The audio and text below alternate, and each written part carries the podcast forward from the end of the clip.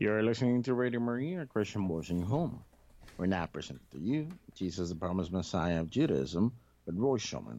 Hi, this is Roy Schoeman, and welcome once again to Jesus, the Promised Messiah of Judaism, the show on Radio Maria that celebrates the Jewish roots of the Catholic Church, or seen the other way around, that celebrates the fulfillment, the full realization of the promise of Judaism in the Catholic Church and her sacraments. Well, I don't know if you listened last week, but last week was a little bit of a um, it was a happy show, but it was also a dark show because it was about the um, the predicament that people get into when they uh, practice pagan religions and the demonic infestation that results, and the need to be saved and liberated by Christ from such bondage. And so I thought I would um, look at a kind of brighter side of the same coin today and look at a conversion of a Jewish man who was brought to the light of Christ through the uh, actually uh, apparition of the Blessed Virgin Mary. So my plan is to spend today's show uh, talking about and reading the account, excuse me, of Alphonse Ratisbonne, who was a very anti Catholic, aristocratic Jewish man in France uh, in the middle of the 19th century who had a miraculous conversion in the presence of the Blessed Virgin Mary to the Catholic faith and immediately abandoned everything that his life had held up till then. And uh, I became a first became a Catholic, then became a Catholic priest, then founded a religious community in the Holy Land to pray for the conversion of the Jews, and um, and then died there. He founded a congregation called the Sisters of Our Lady of Zion. And one reason I wanted to go back to the story of Alphonse Ratisbonne today is that I just got back about a week ago from leading a pilgrimage to the Holy Land, something that I love to do and, and do about twice a year. And while there, we were able to go to the tomb of Alphonse Ratisbonne, which is in the garden behind the convent, one of the convents that he founded for the Sisters of Our Lady of Zion in Ein Kerem outside of Jerusalem. And the entire group was able to assemble at his tomb and take the opportunity to pray for the conversion of the Jews, thereby continuing the uh, the prayer that Alphonse Ratisbonne had initiated with the founding of the order. So he's been very much on my mind, and um, it's such a beautiful, happy story, and we're getting into the period of Advent. So I thought I would, as I said, spend today's show telling the story, recounting the story.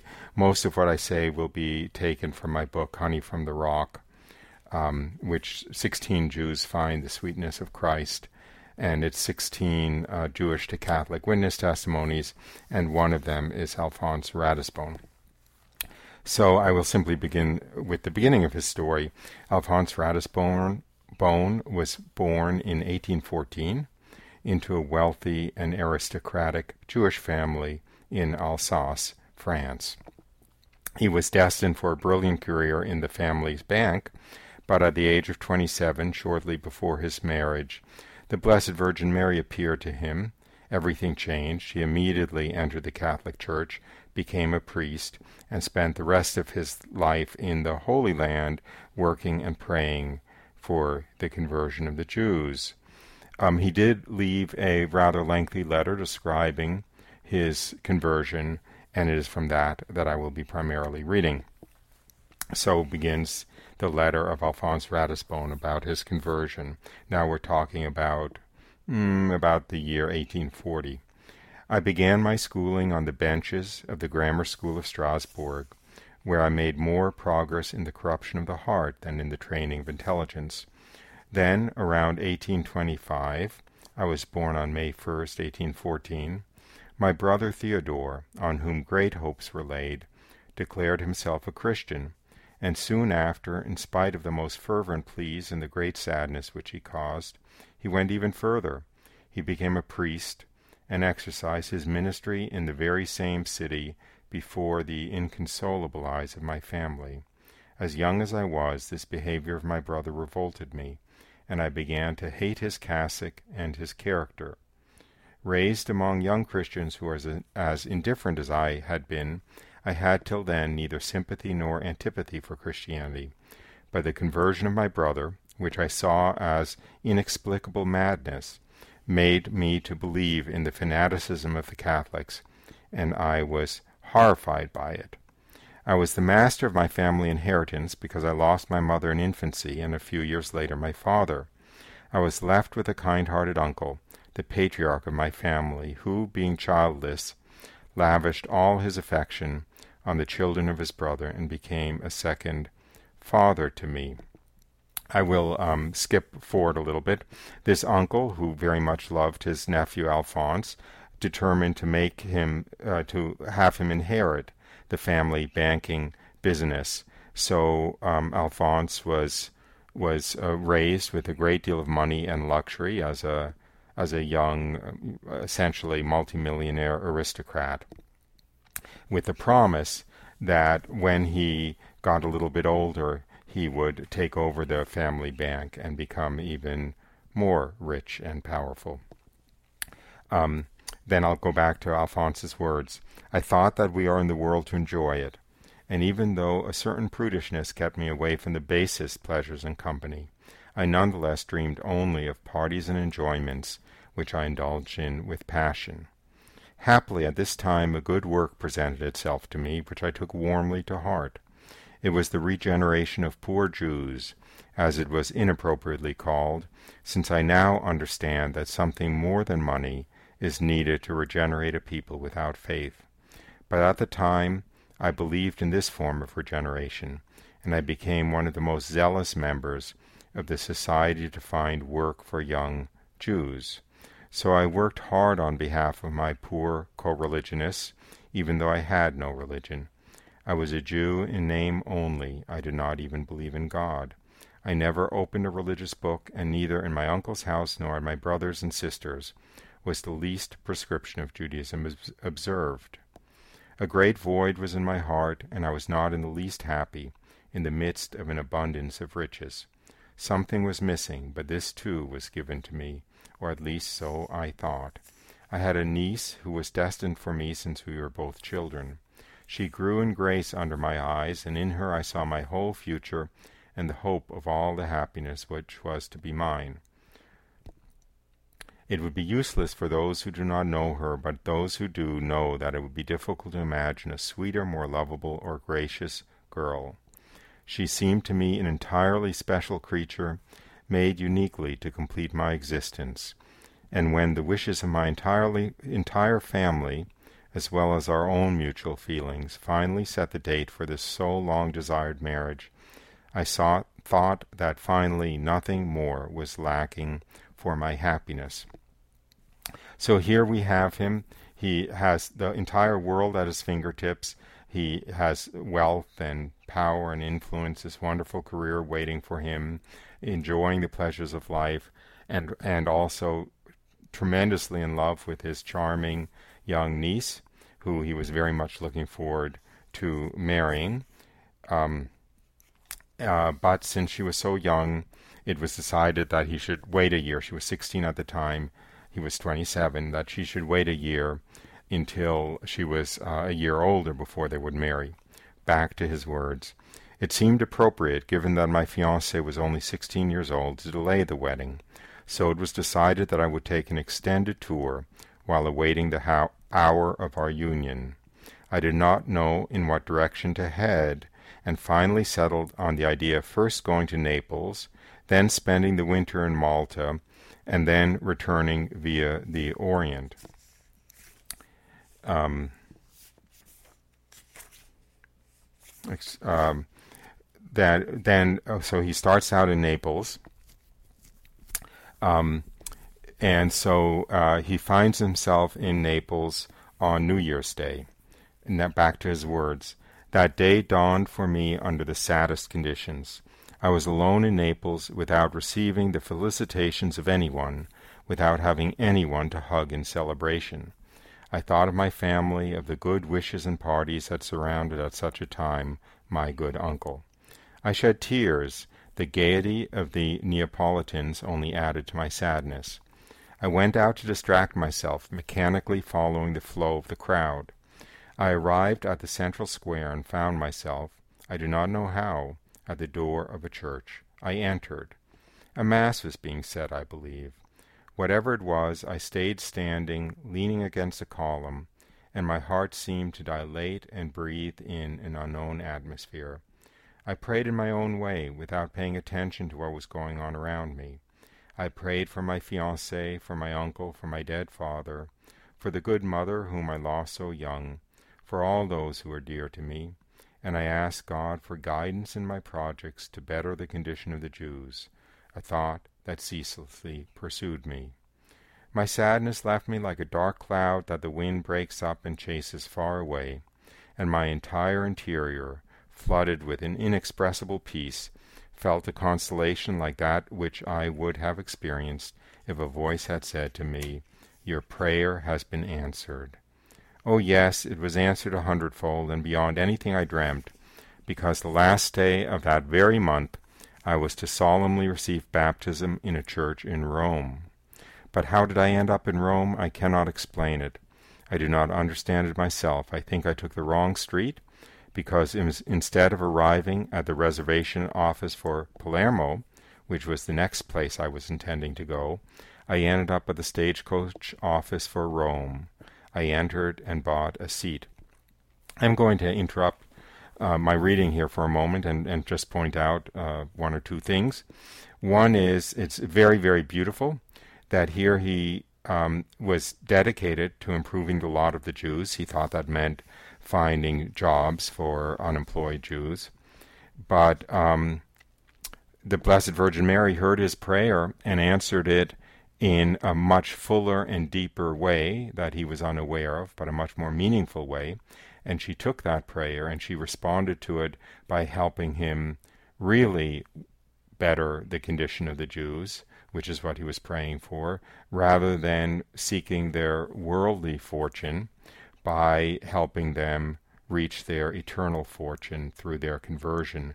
So she took that prayer, as he said, to better the condition of the Jews, and responded, Your prayer has been answered, and as he said, Yes, answered a hundredfold and beyond anything I dreamt. And because she answered it by having him be instrumental in bringing Jews to the joy and to the salvation and to the fullness of the relationship with God, which is only available through the Jewish Messiah, who is, of course, Jesus Christ, available in the sacraments of the Catholic Church. Now, he wasn't intending to go to Rome. He somehow accidentally found himself buying a ticket to Rome. So we see the very heavy hand of divine providence here. So he finds himself in Rome, still lonely, still friendless. And now continuing with his words On January 8th, I heard a voice call my name on the street. It was a childhood friend, Gustave de Bussière. I was happy to see him because my loneliness weighed on me. We went to eat at his father's house, and in this sweet company I felt some of the joy that one feels when, in a foreign country, you rediscover vivid memories of your homeland. As I was entering the room, Monsieur Theodore de Bussière, the eldest son of this honorable family, was just leaving. I did not personally know Baron Theodore, but I knew that he was a friend of my brother. I knew that he had left Protestantism to become Catholic. That was enough to inspire in me a profound antipathy Nevertheless, as Monsieur Theodore de Bussière was known for his travels in the Orient and in Sicily, it would be advisable for me, before undertaking the same routes, to ask him for some pointers. For that reason I expressed my intention to pay him a visit. He replied kindly and gave me his address. Uh, we stood there, and in leaving I complained to myself that now I would have to pay a useless visit and waste some precious time which I did not have to spare. Um, I'm skipping forward a little bit. So um, anyway, he he um, uh, he did visit his uh, this Theodore de Bussière. No, I excuse me. Let me back up. So this is before this is he leaves uh, Theodore de Bussière's house, intending to visit him before he leaves Rome, and he's traveling around Rome with a hired guide. So, and then I will pick up his narrative. Descending from the Campidoglio, my guide had me cross the Jewish ghetto. There I felt an entirely different emotion, one of pity and indignation. What, I said to myself at the sight of the spectacle of poverty, is this then that famous charity which Rome proclaimed so loudly? I shuddered with horror and asked whether, for having killed one man eighteen centuries ago, an entire people deserved such barbarous treatment and such endless discrimination. Alas, I did not know then this one man, and I did not know of the bloody cry that this people had shouted, a cry that I dare not repeat here, and that I wish never repeated. I prefer to recall that other cry exhaled from the cross, Forgive them, my God, for they know not what they do. I let my family know what I had seen and felt. I remember having written that I would prefer to be among the oppressed than in the camp of the oppressors. I returned to the Campidoglio, where there was a lot of commotion at the Aracoeli, for a ceremony to be held the next day. I asked what was the purpose of all the preparations, and was told that they were preparing the, were preparing for the baptism of two Jews. I was unable to express the indignation that seized me at these words, and when my guide asked if I wanted to attend, I cried, Me? Me? Attend such an infamy? No, never. I would be unable to restrain myself from throwing myself at the baptizers and the baptizees. I can say without fear of exaggeration that never in my life was I more embittered against Christianity than after my sight of the ghetto. I could not stop blaspheming. I will interrupt again, um, just briefly. At this time, which was about 1840, the ghetto in Rome did not simply refer to a part of the city where the Jews lived. It was actually uh, walled off with a gate, and all of the Jews, by law, had to live within the ghetto and had to be locked in at night and couldn't leave again before the next morning. There were many other restrictions on the Jews. Since the Jewish population of Rome had grown tremendously over the centuries, but the ghetto had not grown, the conditions in the Jewish ghetto in Rome were extremely um, miserable, with multiple families living in a one or two bedroom, excuse me, one or two room apartment, terribly overcrowded, bad sanitation, and so forth.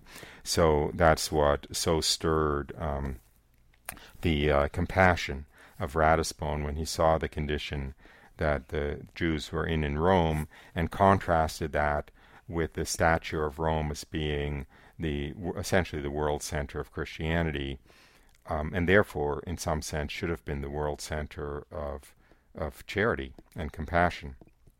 Anyway, I just wanted to add that little um, gloss about why his side of the ghetto uh, so upset him.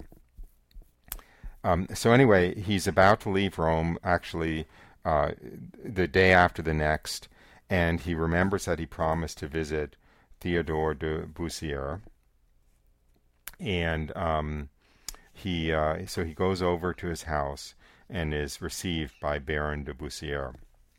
And I will now return to the words of Alphonse Ratisbonne. I imagine Baron de Bussière to be devout in the pejorative sense that one can give to this word, and I was greatly relieved to have the chance to beat my drum about the state of the Jews in Rome. This was a relief for me, but these complaints put the conversation on religious ground. De Bussière spoke to me about the grandeur of Catholicism. I responded with the ironies and accusations that I had so often read or heard, yet I put a brake on my impious verve out of respect for Madame de Bussière and the faith of the children who were playing at our feet. Finally, Monsieur de Bussière said to me, So, since you detest such superstition, and you profess such liberal doctrines, since you are such a strong and enlightened spirit, would you have the courage to submit yourself to an entirely innocent test? What test? To wear an object that I will give you. Here, it is a medal of the Blessed Virgin Mary. This seems quite ridiculous to you, no? But as to me, I attach a great value to this medal. The proposition, I confess, stunned me with its childishness. My first reaction was to laugh, shrugging my shoulders, but the thought came to me that this scene would provide a delicious chapter to my travel journal, so I consented to take the medal as a memento to offer to my fiancée. No sooner said than done. The medal was put around my neck. Beca- um, finally, I got the medal on my chest, and I burst out laughing. Ah, ah, look at me, Catholic, Apostolic, Roman. It was the demon prophesying through my mouth. De Bussiere was innocently triumphant in his victory and wanted to reap all the benefits. And now, he said, you must complete the test. You must every morning and evening recite the Memorare, a very short but very efficacious prayer that St. Bernard composed to the Virgin Mary. What's with this Memorare of yours? I exclaimed. Enough of this idiocy. Um, uh, nevertheless, my interlocutor insisted. He said that in refusing to recite this short prayer, I was rendering the test invalid, and that I proved in that very way the truth of the wilful obstinacy that the Jews are accused of. I didn't want to attach too much importance to these things, so I said, Okay, I promise to recite this prayer. If it does me no good, at least it can do me no harm. So he leaves, and then the following day, January 16th, I collected my passport and completed the formalities for my departure. But while doing all these things, I was repeating continually the words of the Memorare. How, O God, were these words so strongly, so vividly impressed on my mind? I could not defend myself. They returned continually, like those musical tunes that pursue and irritate you, and that you hum despite yourself, however hard you try to free yourself. Um, so then this he's um, in Rome for his last day, and then um, uh, then he uh, meets up with Theodore de Bussiere, who starts showing him around Rome. Back to the words of Alphonse Ratisbonne. So we went around together.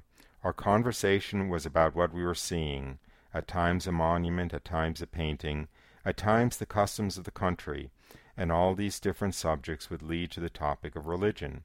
Monsieur de Bussiere was so naively insistent with such a lively passion that more than once in the secret of my thoughts I said that if there was one thing that could drive a man away from religion, it was this sort of insistence on conversion.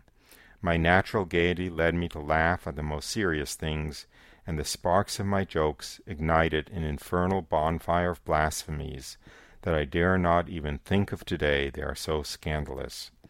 Yet meanwhile, Monsieur de Bussiere, even while expressing his sorrow, remained calm and indulgent. He even said to me at one point, Despite your carrying on, I'm convinced that one day you will be Christian, because there is in you a depth of honesty that reassures and persuades me that you will be enlightened, even if the Lord has to send you an angel from heaven. So then they continue going around Rome with uh, de Bussiere showing uh, Alphonse Ratisbonne religious sites and Alphonse Ratisbonne non-stop blaspheming. Um, and then uh, and then we find him uh, the the next day. Um, he had postponed his departure from Rome, so the the following day we're now on January twentieth. Um, Alphonse Ratisbonne is reading the papers at a cafe on the Piazza di Spagna. So back to the words of Alphonse Ratisbonne. By the way, the reason I'm a little bit choppy and moving around is because the account written by Alphonse Ratisbonne would be too long, I am afraid, to read in the course of this hour. So I'm trying to edit it down, and that that is why you're hearing me sometimes hesitate as I flip forward and see where I can pick up the story. So anyway, it's a couple of days later. He's reading the papers at a cafe on Piazza di Spagna. Back to the words of Alphonse Ratisbonne. If anyone had approached me and said, Alphonse, in fifteen minutes you will be adoring Jesus Christ, your God and your Savior, you will be prostrate in a poor church, and you will throw yourself at the feet of a priest in a Jesuit convent where you will be spending carnival preparing for baptism ready to be a holocaust for the Catholic faith, You will renounce the world with its pomps and its pleasures. You will renounce your riches, your hopes, and your own future. And if necessary, you will further renounce your fiancée, the love of your family, the esteem of your friends, your association with other Jews, and you will wish for no more than to follow Jesus Christ and to carry his cross until death. I say that if some prophet had made such a prediction, I would have thought that the only man in the world crazier than he was would be the one who believed such an insanity. Yet it is precisely this insanity that today is my wisdom and my happiness. Leaving the cafe, I saw the carriage of Monsieur Theodore de Bussière. It stopped, and I was invited to climb aboard for a drive. The weather was superb, and I accepted with pleasure. Then Monsieur de Bussière asked me if he could stop for a few minutes at the church of San Andrea della Fratte, which is near by, for an errand he had to do. He suggested I wait in the carriage, but I preferred to get out to see the church. Preparations for a funeral were under way, and I asked the name of the deceased, who was to receive the final honors. Monsieur de Bussière replied, It is a friend of mine, Count de la Ferronnays.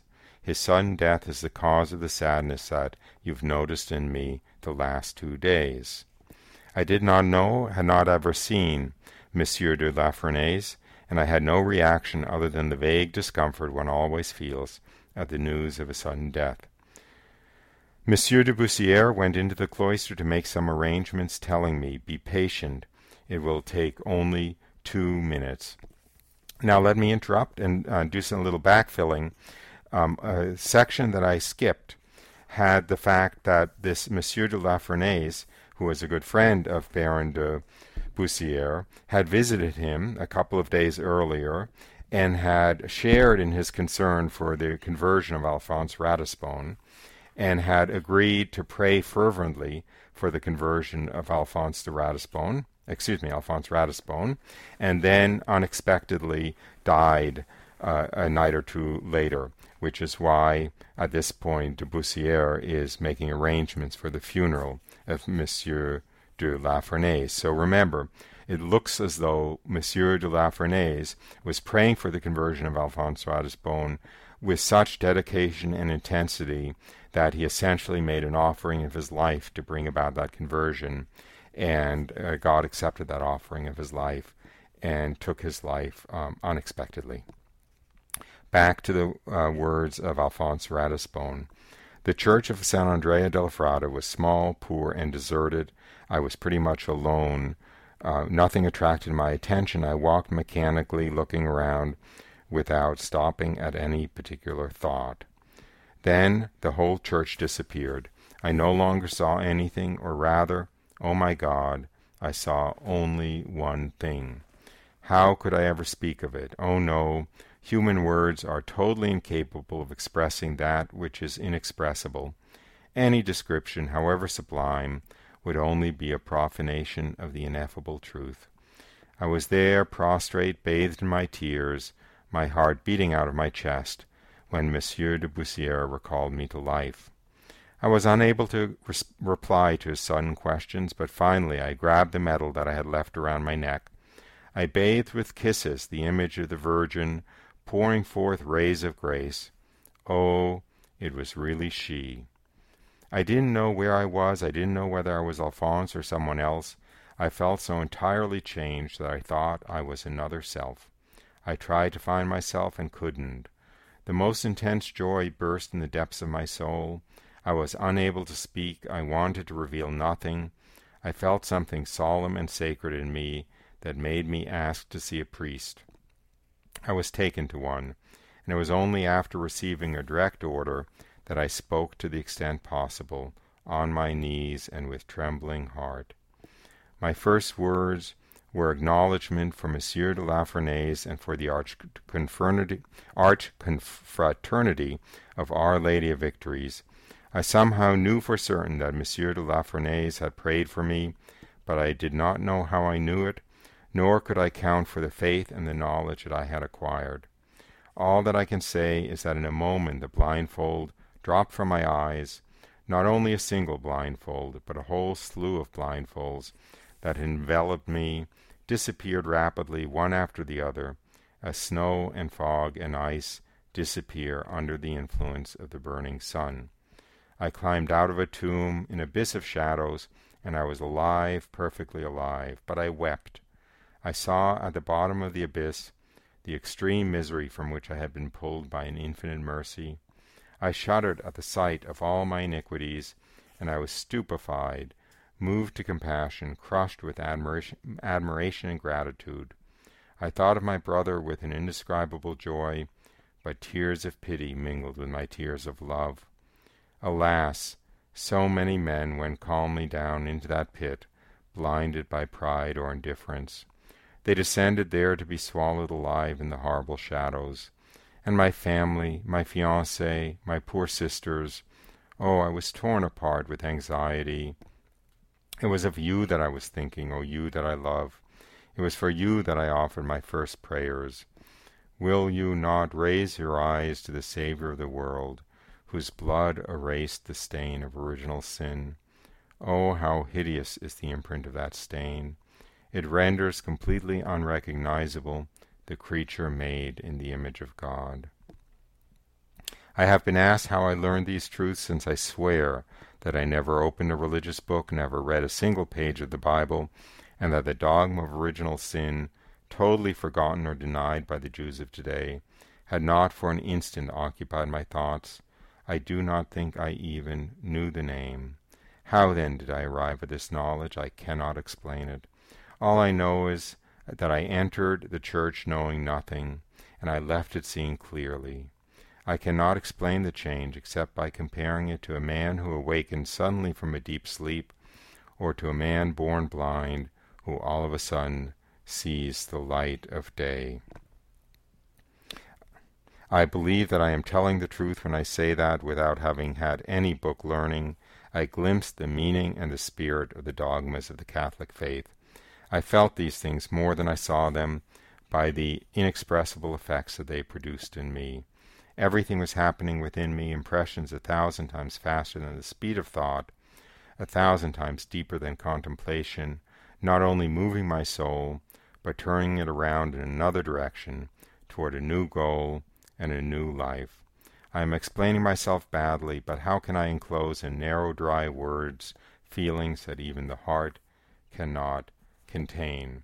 So, I have been reading the words of Alphonse Ratisbonne about his miraculous conversion in Rome at the feet of the Blessed Virgin Mary. Um, I am going to take a short break now. We're about halfway through the program, and I usually do that.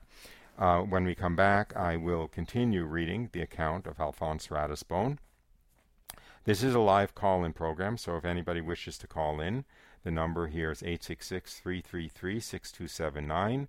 And when we come back from the break, I will um, check the call board, and if there's a call, I will take the call and um, otherwise, I will simply continue with the reading, and we will hear more about the appearance of the Blessed Virgin Mary to Alphonse Ratisbonne, converting him from a stubborn, hard hearted, anti Catholic Jew to a fervent Jew in the Catholic Church, dedicating the rest of his life to sharing the faith that he found with his co religionists. So, with that, we'll go to a short musical break. You're listening to Roy Schoeman on Radio Maria, the show Jesus, the Promised Messiah of Judaism, and we'll be back in a few moments. Hi, welcome back. Um, I asked for calls uh, before the break, and I think I have one. Are you there, Ed? Uh, yes. Hello, Mr. Schoeman. How are you? Good. Did you have a question or a comment? Yes, just a fast question. It's unrelated to the topic. I apologize. Uh, I, I, listened to a talk uh, by James Carroll, who's an ex-priest recently, and he argued that um, with the destruction of the temple, the Jewish people and the Christian people both didn't know what to do, and so the Christian people made up most of the go- Gospels at that point, um, which and they made they invented the idea that Jesus made a new covenant uh, earlier, you know, yeah. 30 or 40 years earlier. Okay. And, uh, Can I respond to that? Imagination. Okay. I'll respond to that quickly and then I'll get back. And thank you for your call. And uh, one of the w- reasons I think that that can very easily be dismissed is that the same people, remember, that um, all of the apostles, except for one, were martyred. And they were martyred because they would not renounce what they had claimed about Jesus Christ that he was God and that he had performed these miracles and he did rise from the dead. So they defended the faith to the point of being tortured to death. If they had made up the story, it's extremely unlikely, to say the least, that somebody who made up a story about a false Messiah should choose to be crucified upside down, as it was in the case of St. Peter, or tortured to death in other terrible ways, rather than admit that they made up the story. So, um, you know, it's I, I have to get back to the account that I'm reading, but that is, I think, the quickest and easiest uh, way to debunk the claim that the um, basically that the, the story was fictionalized is the martyrdom of the apostles themselves. Um, okay, thank you. Okay, sure. Um, and thanks for the call. Oh, I have another call. Well, I hope I get to the end of the story, but I see uh, I have a uh, Mrs. Annette on the line, so I'll take this call quickly, and then I will get back to the account that I've been reading. But uh, did you have a question or a comment, ma'am? Yeah, yes, and I'll make it quick. I read your uh, book about the 16 conversions and very impressed with it. I was in the midst of reading it a second time through because it's kind of hard to absorb it all in one reading. I stuck it up on top of my car because I was loading other things and son of a gun. I hmm. drove I drove off and lost the book, so oh my. I guess I'll have to get another copy of it to reread it again. I really am impressed by it. Thank you so much. Okay, thank you. Uh, thank you, and, and I'm glad. And I, without wanting to make any advertisements, probably the cheapest and fastest way to get a copy is, uh, you know, at that, um, you know, ubiquitous uh, online book company that we all know about that's taking over the world. Um, begins with A. Which begins with A. That's right. I don't want to advertise them because well, they are taking over the world, but we all know about it. Anyway, sure. Right. So let me get back to the okay. story so that I can um, uh, get to the yes, punchline, so to speak. For that, to hear the rest yeah. of it again. anyway, and thanks for the kind words about the book.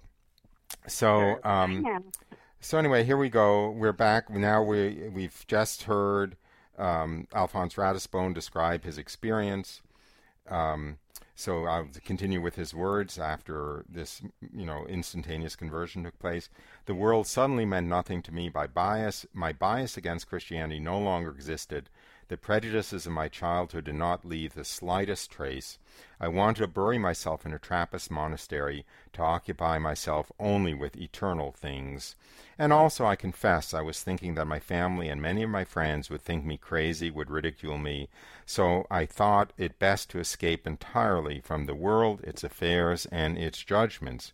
However, my ecclesiastical superiors showed me how ridicule, insults, false judgments were part of the chalice of a true Christian. They invited me to drink this chalice and reminded me that Jesus Christ had forewarned his disciples of suffering, torments, and torture.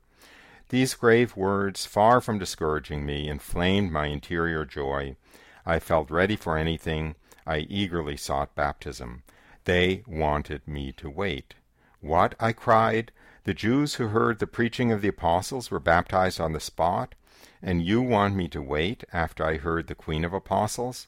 My emotions, my violent desire, my supplications touched the hearts of these kind men who had welcomed me, and they promised me, to my everlasting joy, baptism. I could barely wait for the day fixed for the realization of this promise. So deformed did I see myself in the eyes of God. Um, and so I, uh, and there I will come to the end of Alphonse Ratisbonne's account, his own account. But now I will switch to the account of Theodore de Bussière. Remember him, the Catholic friend who dared uh, to wear the miraculous medal and to recite the Memorare every day. So we're back at the scene where he had dared him to wear the medal. So we're back, you know, whatever, four or five days to that evening. After he had gone, my wife and I looked at each other for some time without saying a word. Then, still upset by the blasphemies to which we had been obliged to listen, we implored God to pardon our visitor, asking our little daughters to say the Hail Mary each night for his conversion. That evening it was my turn to watch before the Blessed Sacrament in company with a certain prince and some friends. I begged them to join me in praying for the conversion of a Jew. The following day I dined at the Borghese Palace with Count la Ferronnays. After dinner I told him what was on my mind, earnestly commending my young Jewish friend to his prayers. In the course of our intimate conversation he told me of the confidence he always had in Our Lady's protection, even in the days when a busy political life had not allowed him much time for prayer. Have no fear, he said. If he says a memorare, he is yours and many more too. Ratisbonne came to my house about one o'clock, and we embarked on some more sightseeing. I was really grieved to see how little impression I was making on him. He was still in the same frame of mind, still hating Catholicism intensely, and constantly making insulting remarks about it. That very night, Monsieur de la died suddenly at eleven o'clock, leaving to those who mourned him the memory of a life of exemplary virtue. Having loved him a long time as though he were my father, I shared not only the sorrow felt by family, but the sad duties that devolved upon them in making funeral arrangements. Yet the thought of Ratisbonne followed me everywhere, even as I knelt beside my dead friend's coffin. I spent part of the night with the sorrowing family. I did not wish to leave my friend's remains, but I could not banish from my mind the thought of the soul I was anxious to win for the faith. When I mentioned my predicament to Father Gerbet, he urged me by all means to carry on the work I had begun. In doing so, he said, I would best fulfill the wishes of my departed friend, who had prayed so fervently for the conversion of the young Jew.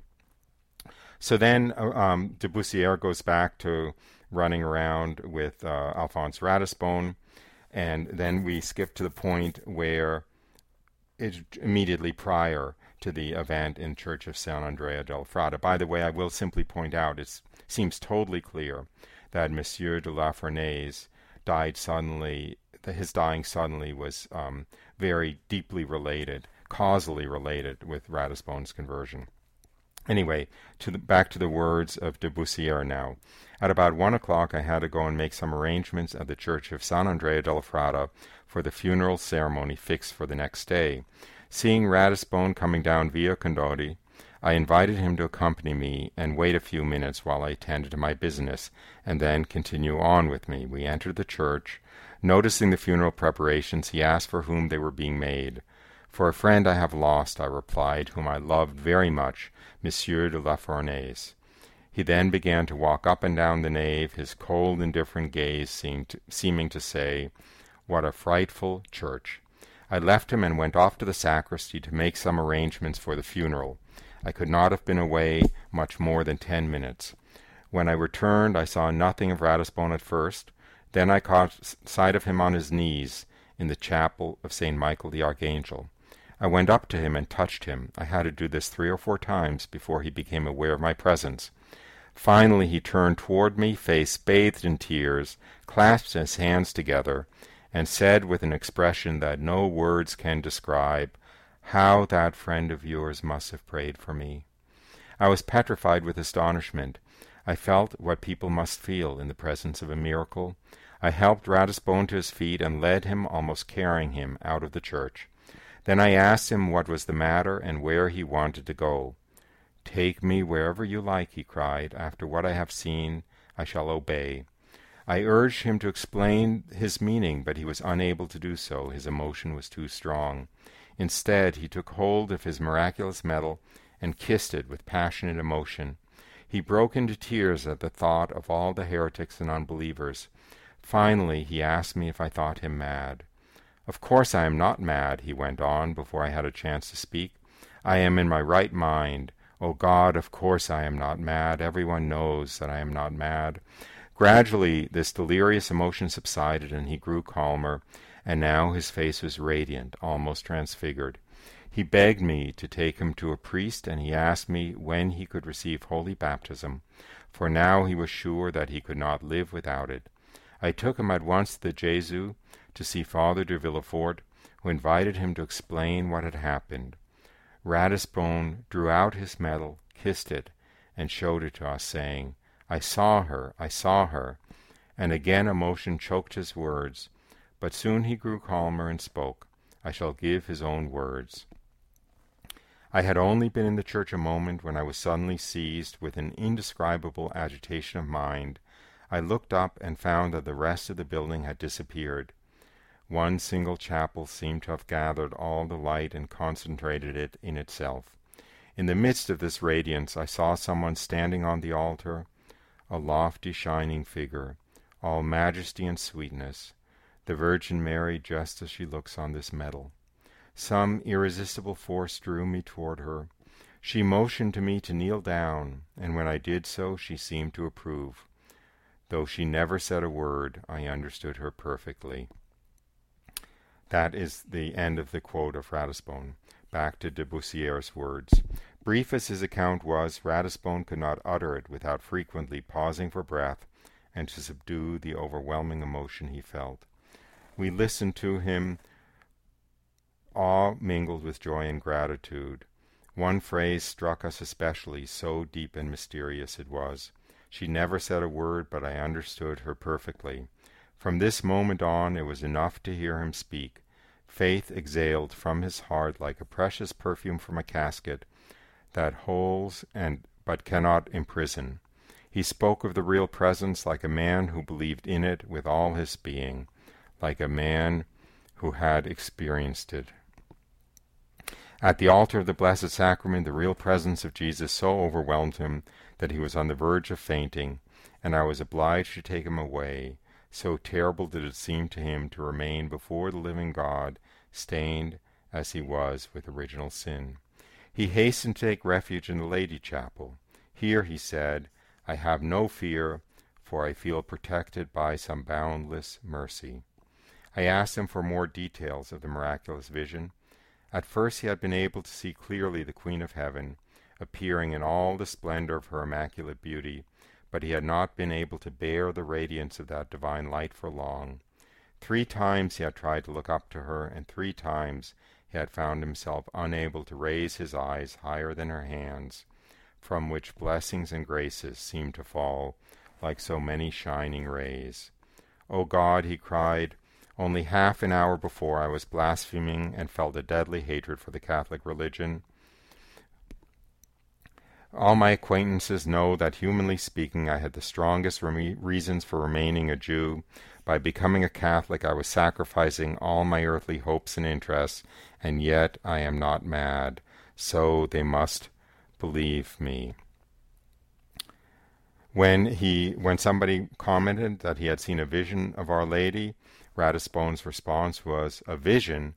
I saw her herself, as she really is in person." Just as I can see you standing before me now. So ends the account. I will say that this apparition of the Blessed Virgin Mary in Rome is to this day the only church approved apparition of the Blessed Virgin Mary in Rome. Um, and as I mentioned at the beginning of the show, Alphonse Ratisbonne immediately entered the Catholic Church he soon after joined the Jesuits and began studies for the priesthood, but after ordination he requested and was given permission to leave the Jesuits in order to move to the Holy Land and work for the conversion of the Jews there. With his brother Theodore, he founded a congregation there, the Sisters of Our Lady of Zion, specifically to pray for the conversion of the Jews. He is buried in the garden behind the convent of the Sisters of Our Lady of Zion in Ein Kerem outside of Jerusalem. And there we had the great privilege and pleasure of praying at his tomb just about 10 days ago to join his prayers for the conversion of the Jews, for the true welfare of the Jewish people. So I will close the show with a, a plea or a request that uh, perhaps if you be so moved, since we all, since the entire world, the entire Christian world owes the greatest gift that God ever gave mankind, which is the second person of the most holy Trinity, uh, come to earth as a man, the God man Jesus Christ, through the Jewish people, that finally, after a wait no less futile than long, as the First Vatican Council said, the favor is returned, and that the Jews too finally recognize their own long awaited, long prayed for Messiah, Jesus Christ. And as we see in this account, for them to receive the grace of conversion will require the prayers and even the sacrifices of many good, faithful Catholics. And so, with that, with that plea, I will leave you. You've been listening to Jesus, the Promised Messiah of Judaism on Radio Maria with your host, Roy Schoeman. It's time to say goodbye for now. I hope you join us again next week, same time, same place. Bye for now.